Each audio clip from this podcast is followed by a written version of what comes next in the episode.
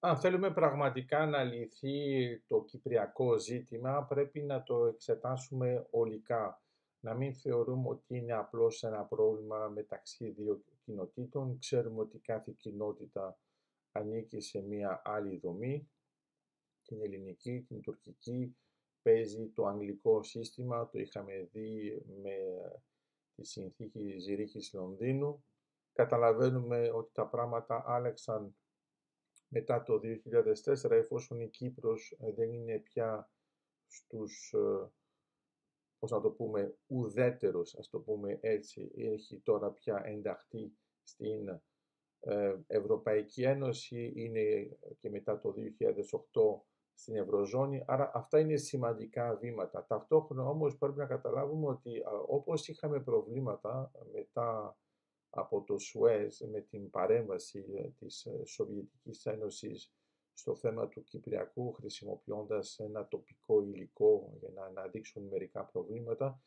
Τα έχουμε αυτά μελετήσει και στα αρχεία του εξήντα τέσσερα αλλά και στα αρχεία του εβδομήντα τρία εβδομήντα τέσσερα, τα αρχεία που ήταν απόρριτα του Λευκού Οίκου. Καταλαβαίνουμε ότι ε, στη συνέχεια υπάρχει ε, μια, ε, ας το πούμε, παράδοση σε σχέση με τα ρωσικά συμφέροντα.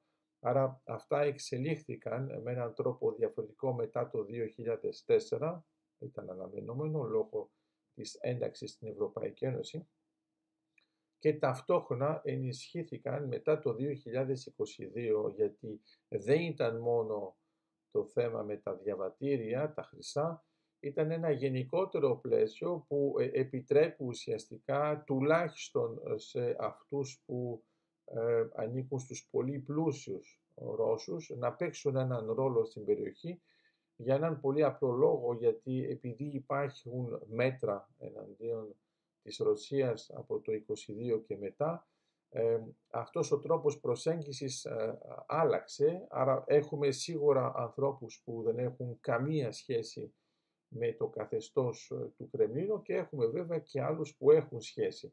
Αυτό το θέμα πρέπει να μας απασχολεί, γιατί όπως είδαμε, ας πούμε, ε, πολύ περισσότερους Ουκρανούς στην ε, Κύπρο ε, μετά την εισβολή το είκοσι δύο, καταλαβαίνουμε ότι έχει γίνει και το ανάλογο και από την πλευρά της Ρωσίας, αλλά πιο πολύ για οικονομικούς λόγους.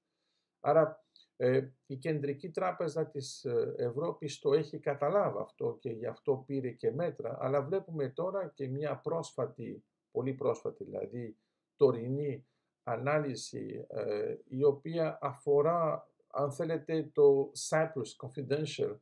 Έχει γίνει μια τεράστια έρευνα πάνω σε εκατομμύρια έγγραφα για να δουν πώς λειτουργεί όλο αυτό το σύστημα και πώς αυτό μπορεί να υποδαβλήσει και τις προσπάθειες επίλυσης του Κυπριακού, γιατί στην πραγματικότητα πρέπει να έχουμε στο μυαλό μας ότι η Κύπρος είναι η μόνη χώρα σε όλη την Ευρώπη, αν εξαιρέσουμε το Κωσυφοπαίδιο, που δεν είναι στο Partnership for Peace.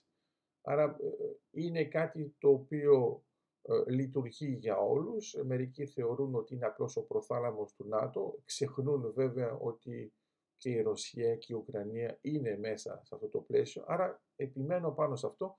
Η Κύπρος είναι η μόνη χώρα σε όλη την Ευρώπη, δεν μιλάω για την Ευρωπαϊκή Ένωση, μιλάω για την Ευρώπη, που δεν είναι σε αυτό το πλαίσιο. Υπενθυμίζω επίσης ότι η Σουηδία και η Φιλανδία ήταν εδώ και χρόνια σε αυτό το πλαίσιο και γι' αυτό μπόρεσαν να ενταχθούν τόσο γρήγορα στο ΝΑΤΟ, ακόμα και με τις δυσκολίες που προκάλεσε η Τουρκία σε σχέση με την ενταξιακή πορεία της Σουηδίας. Λύνεται ούτως ή άλλως, το βλέπουμε τώρα.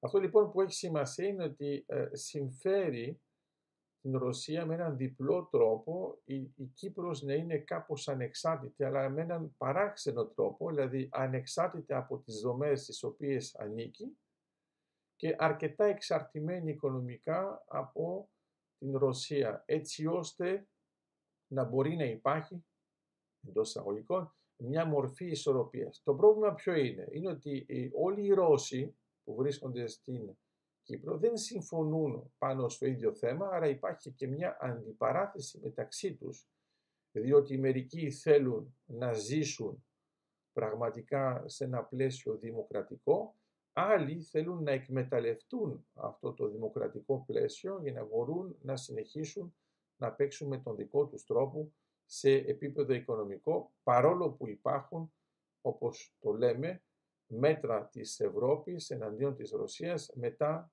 την εισβολή. Πρέπει να υπενθυμίσουμε, υπενθυμίσουμε επίσης ότι άμα έγινε μια αλλαγή φάσης όσον αφορά το εμπάργο για τα οπλικά συστήματα των Αμερικανών που ήταν σε ισχύ από το ογδόντα επτά, είναι απλώς επειδή η Κύπρος ε, συμμορφώθηκε και αποφάσισε, αποφάσισε να είναι μαζί με όλη την Ευρωπαϊκή Ένωση όταν πήραν ομόφωνες αποφάσεις εναντίον της Ρωσίας. Άρα πρέπει να το έχουμε στο μυαλό μας, υπάρχει ένα, ας το πούμε, ένα διπλό παίγνιο.